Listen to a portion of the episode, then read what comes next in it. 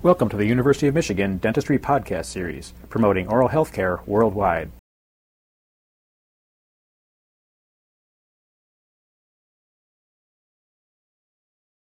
It is a phonics that which you all are going to cast sometime during this semester. It's a solid piece over here. It is inside of the mold cavity. And this is the sprue button, and here are the sprue, and it has been sprued by using Y-sprue. And the hope is this, that this entire ponics to freeze before these sprue button, sprue button and sprue freezes, or in other words, it will feed and compensate for the shrinkage which is taking place during the change of state. Now, this has not been done properly in this case, and the end result is that you see such a poor surface. One gets a very, very poor surface. It is all gone in here just because that the feeding did not take place properly. Well, naturally, one may say that the reason this happened because this distance in the sprue, in other words, that I use too long of a sprue. If I use a somewhat shorter sprue, I will accomplish that.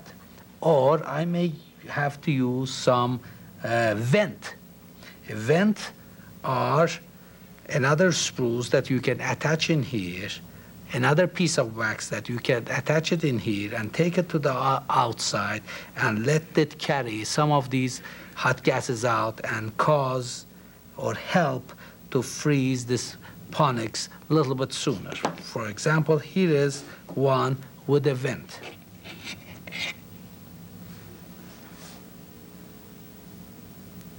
You see that? The molten metal goes through these sprues right into here, and then the excess gases, they will come out of here to the other side. And this has not been done the job, because when you look at it, the surface is not as good, is not good, is maybe a little bit better than the previous one, but you can see some poor surfaces in here and also in here that which have not been filled properly. Now, one may say that if I would have used these length of the sprue a little bit shorter, I would have had a better chance of feeding this ponics. Now, in the next case, that is just exactly what has been done. May we have the close-up of this?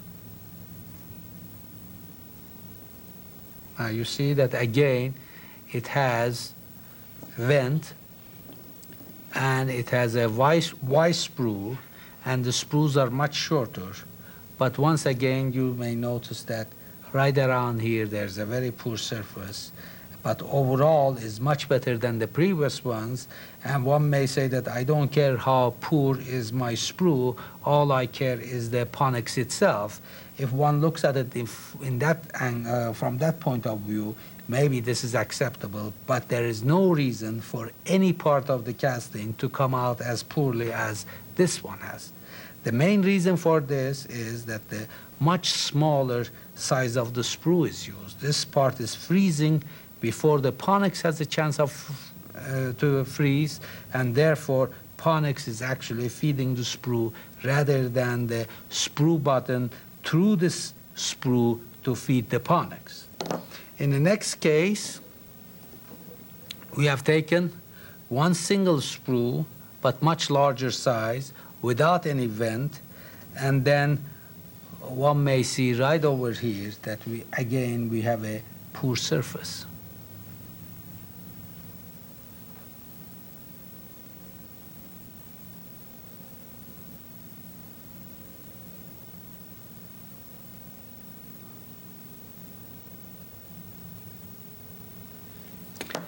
Now, finally, we have gotten uh, acceptable castings by using the vent and by using the large sprue.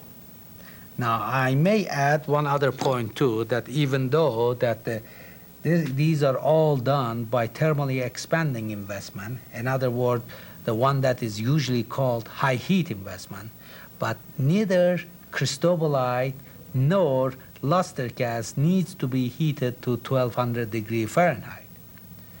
They all can be cast at nine hundred degrees Fahrenheit without any damage. As a matter of fact, the surface will come out much, much better if you cast these things at nine hundred instead of uh, at twelve hundred. You can compare the surface of these two just the pr from the surface of the areas that have been cast, and then you can see that how rougher this one is compared to these. This is the nine hundred and Cristobalite investment. This is twelve hundred Cristobalite investment. Here is another Cristobalite twelve hundred investment. Here is another one. And here is, finally, here is the fifth one. You can see very easily that none of them have the kind of a surface that this one offers.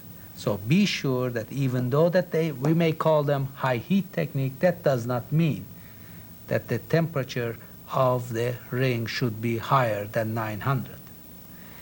The old investments, you had to do it that way. But the, with the new investments, such as Lustercast, such as Cristobalite, You, the investment reaches to its maximum thermal expansion values when it reaches to nine hundred anyway. So whether you heat it any higher than that or not, you are not going to get much changes in its thermal expansion.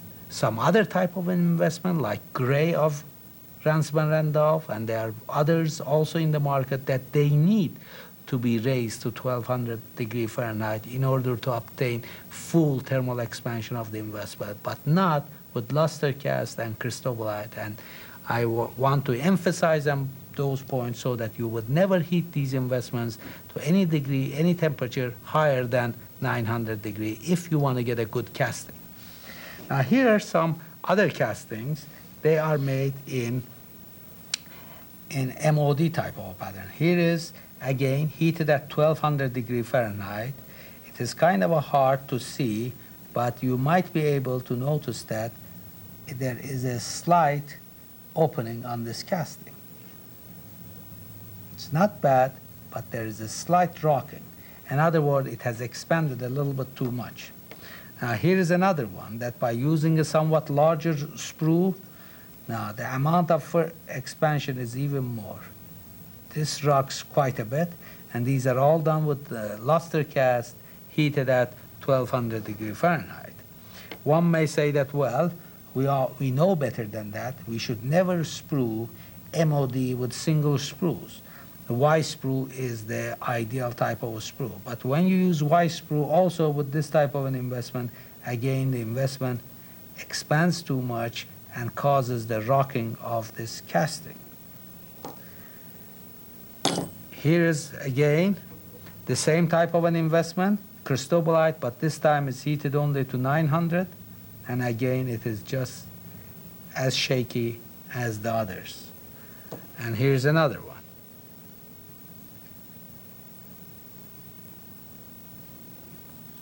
Now these two, on the other hand, are made with using water added and adding one point one C C water. As far as the result of these two are concerned, they are much better. They do not rock. They have not expanded any excessively. They have expanded the right amount, and the fit is good. Either this one, which is a Y sprue, or this one, which is a single sprue. See, it doesn't rock. I'm trying it, but it doesn't rock. Doesn't rock. The, the whole thing moves rather than casting or the tooth. So in, uh, in other words, that these are the reasons that we are trying to show you both techniques. Whenever you are doing inlays, you will get much better castings if you use water-added hygroscopic technique. On the other hand, when you are making a full crowns, you might be better off when you use high heat technique, because the full crowns, when they are slightly larger, they may be even better. They may go over the die somewhat easier than if they would have been a little bit smaller. Here are some full crown castings, for example. Once again, these are the high, uh, high heat technique, or in other words, that really twelve hundred degree has been used in these, and you can see that the surfaces are not very good. Now here is, on the other hand, this is a nine hundred burnout, and here are the twelve hundred burnout. Now you see that this is a much better surface. This is with water-added technique. Once again, the surface is similar to this one.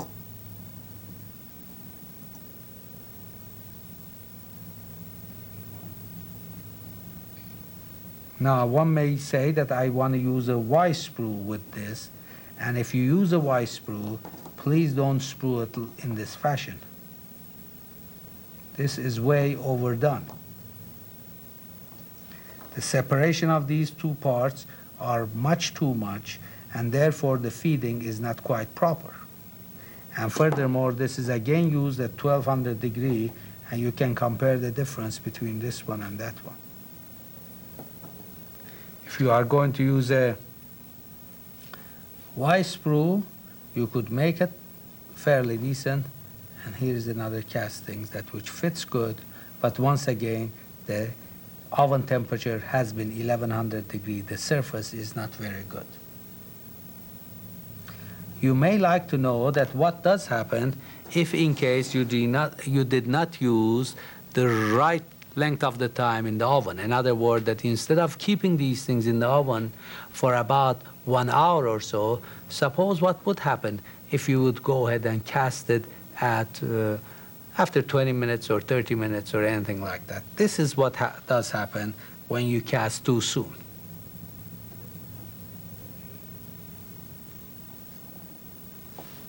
Maybe I have the close-up.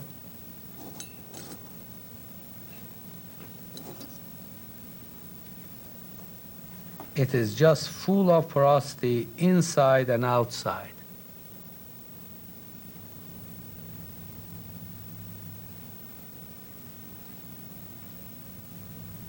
You notice that. These are all due to the fact that the air could not get in.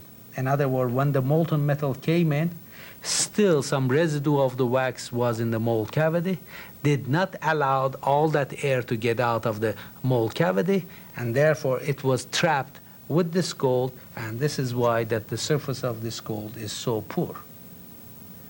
This type of a porosity may also occur when the metal is heated too high of a temperature, but not to this extent. The, in both cases, what one is doing it is creating too much gases and is not enough chance for those gases to get out of the mold cavity before the metal freezes. And therefore, it, all of them, they get trapped in the metal. So in conclusion, I like to add it up that just to obtain a good castings, one has to obtain a good wax pattern. But that's not enough. He has to sprue it using the right sprue size, right location of the sprueing, and even right direction. And he should take care, uh, take a special care in melting the alloy, not to over, overheat the alloy, and not to cast it when the metal is not completely molten. Listening to a presentation from the University of Michigan School of Dentistry, which is dedicated to supporting open learning and open educational resources. This recording is licensed under the Creative Commons. It may be reused and redistributed for nonprofit use. Please attribute materials to the University of Michigan School of Dentistry and redistribute under this same license. For more information on how this and other University of Michigan School of Dentistry recordings may be used, visit w w w dot dent dot umich dot e d u slash license.